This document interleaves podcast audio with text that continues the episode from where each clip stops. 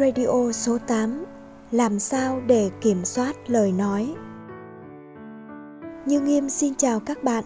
Chào mừng các bạn đến với chương trình Radio Tâm sự cùng cô Phạm Thị Yến được phát sóng số thứ 8 Thưa các bạn, ca dao Việt Nam có câu Lời nói chẳng mất tiền mua, lựa lời mà nói cho vừa lòng nhau.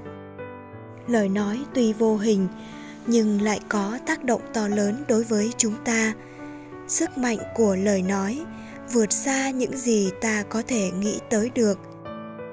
Bằng lời nói, ta có thể khiến người khác thấy vui vẻ và hạnh phúc. Cũng bằng lời nói, ta có thể khiến người khác căm ghét và hận thù. Một lời nói không tử tế có thể gây ra những vết thương lớn, không thể nào hàn gắn nổi một lời nói bất cần, có thể nhóm lên xung đột. Một lời nói tàn nhẫn, có thể phá hỏng một cuộc đời. Một lời nói cay độc, chẳng khác gì là bạo lực tinh thần. Vậy, phải làm sao để chính bản thân mỗi người chúng ta đều có thể kiểm soát được lời nói của mình? Đến với chương trình radio ngày hôm nay, như Nghiêm sẽ đến với tâm sự của một bạn trẻ gửi đến cho chương trình về cuộc sống của mình đang gặp nhiều đau khổ bởi lời nói. Câu hỏi của một bạn xin được giấu tên. Cháu chào cô ạ. À. Cô Yến ơi, cháu có những bế tắc trong cuộc sống. Cháu rất muốn gặp cô nói chuyện để tìm ra cách giải quyết. Cháu mong cô giúp cháu được không ạ? À? Cháu năm nay 18 tuổi rồi. Cháu lấy chồng được hơn một năm và con cháu cũng được hơn một tuổi rồi ạ. À. Cháu và chồng cháu hồi mới cưới nhau, thì chồng cháu hay đi chơi ma túy đá. Nhưng sau này, vì vợ chồng cứ suốt ngày đánh cãi nhau nhiều, và cũng vì chuyện đó mà mẹ chồng cháu bênh chồng cháu, dẫn tới sứt mẻ tình cảm của cả hai bên gia đình. Nên thời gian hơn hai tháng nay, chồng cháu không dính vào cái đó nữa cháu với chồng cháu trước đây, rất hay đánh nhau.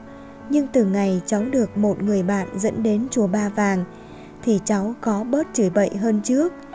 Nhưng về nhà, cháu vẫn chưa bỏ được thói quen cãi lại bố mẹ và chồng. Nhiều lúc, mẹ chồng cháu hay nói chuyện không đúng sự thật, nên hai vợ chồng cháu có đánh nhau. Cháu bế tắc quá. Nhiều lần cháu nói xong, ngồi một mình cháu tự tát vào mồm mình. Vì sao cháu vẫn không kiểm soát được cái miệng và sao cháu vẫn nóng tính? Cháu muốn thay đổi để cuộc sống của cháu trở nên tốt hơn quá cô à. Cháu ý thức được việc không kiểm soát được cái miệng của cháu sẽ rất là dễ gây tai họa và không kiểm soát được cơn tức giận mà vẫn cứ nóng như đàn ông sẽ rất nguy hiểm. Cháu sợ lắm cô ơi, cháu phải làm sao đây ạ? À? Nhiều lúc cháu rất sợ vì cái miệng không tốt và tính nóng giận của cháu sẽ gây ra chuyện nhưng cháu vẫn không thể kiểm soát được cô ạ. À.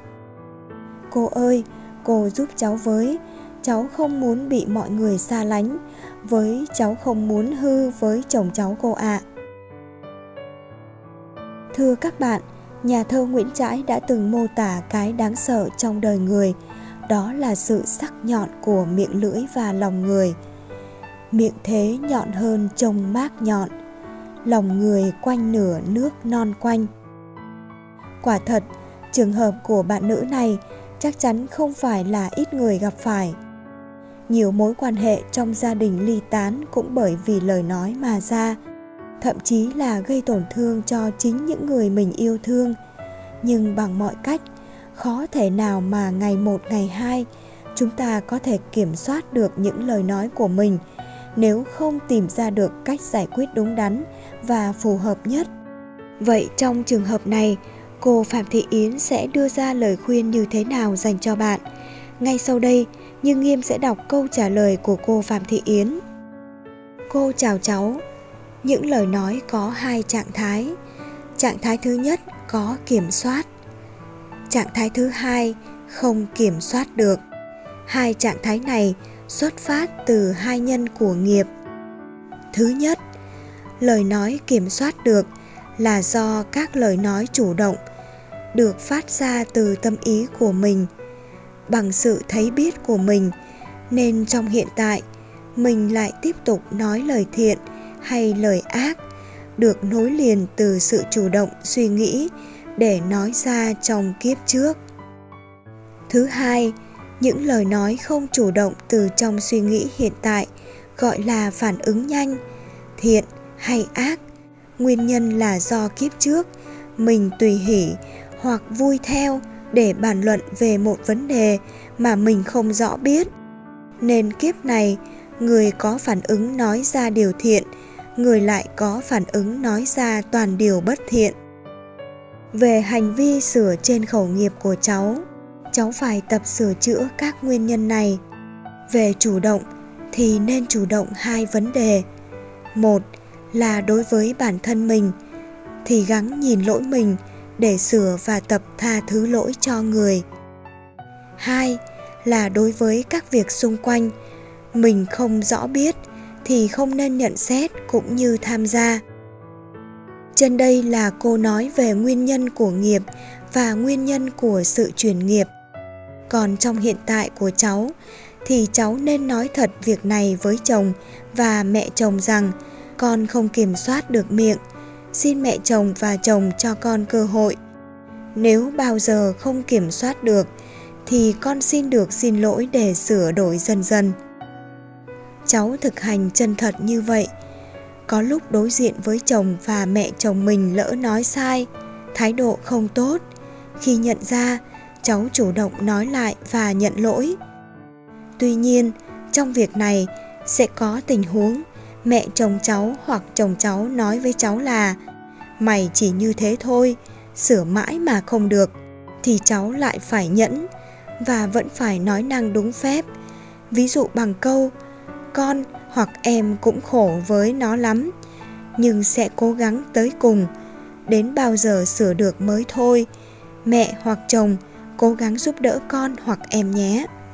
Cháu cứ làm như thế, thì mọi việc sẽ thay đổi. Nếu không làm được, thì không thay đổi được đâu. Trong nhà phật, mình phải thực hành tốt nhẫn nại, nhẫn nhục, sám hối. Đó là sự tu tập của người phật tử để chuyển tất cả các nghiệp. Cháu cố gắng lên, mọi việc sẽ thành công. Chúc cháu tinh tấn. Thưa các bạn, mỗi lời nói của chúng ta đều ẩn chứa một sức mạnh vô hình. Một lời động viên đúng lúc có thể giúp cho những người đang trong cơn bế tắc lấy lại tinh thần và vượt qua khó khăn nhưng cũng có những lời nói có thể giết chết một người đang trong cơn tuyệt vọng. Hãy biết nói lời dễ nghe, đúng đắn và chân thành để bản thân được vui vẻ và gây được điều vui vẻ ở người khác. Cuộc sống ngắn ngủi, cớ gì phải gây cho nhau những tổn thương không nên có? Lời nói chẳng mất tiền mua và luôn sẵn có trên môi. Thế nên, hãy biết lựa lời mà nói cho vừa lòng nhau mong rằng với câu trả lời của cô phạm thị yến không chỉ riêng mình bạn nữ này mà tất cả chúng ta đều có thể học được những lời nói có kiểm soát để cuộc sống được an vui hơn Chương trình Radio Tâm sự cùng cô Phạm Thị Yến số thứ 8 xin được dừng lại tại đây. Nếu các bạn có những vướng mắc hay bế tắc gì trong cuộc sống, muốn tìm một người để chia sẻ thì có thể gửi câu hỏi đến cô Phạm Thị Yến bằng cách chia sẻ lên nhóm Facebook Tâm sự cùng cô Phạm Thị Yến Tâm chiếu hoàn quán, hoặc nhắn tin trực tiếp vào fanpage Phạm Thị Yến Tâm chiếu hoàn quán. Số phát sóng thứ 9 của chương trình Radio Tâm sự cùng cô Phạm Thị Yến sẽ sớm quay trở lại vào lúc 22 giờ tối thứ bảy tuần tiếp theo. Như Nghiêm xin cảm ơn quý vị và các bạn đã chú ý lắng nghe. Xin chào và hẹn gặp lại các bạn.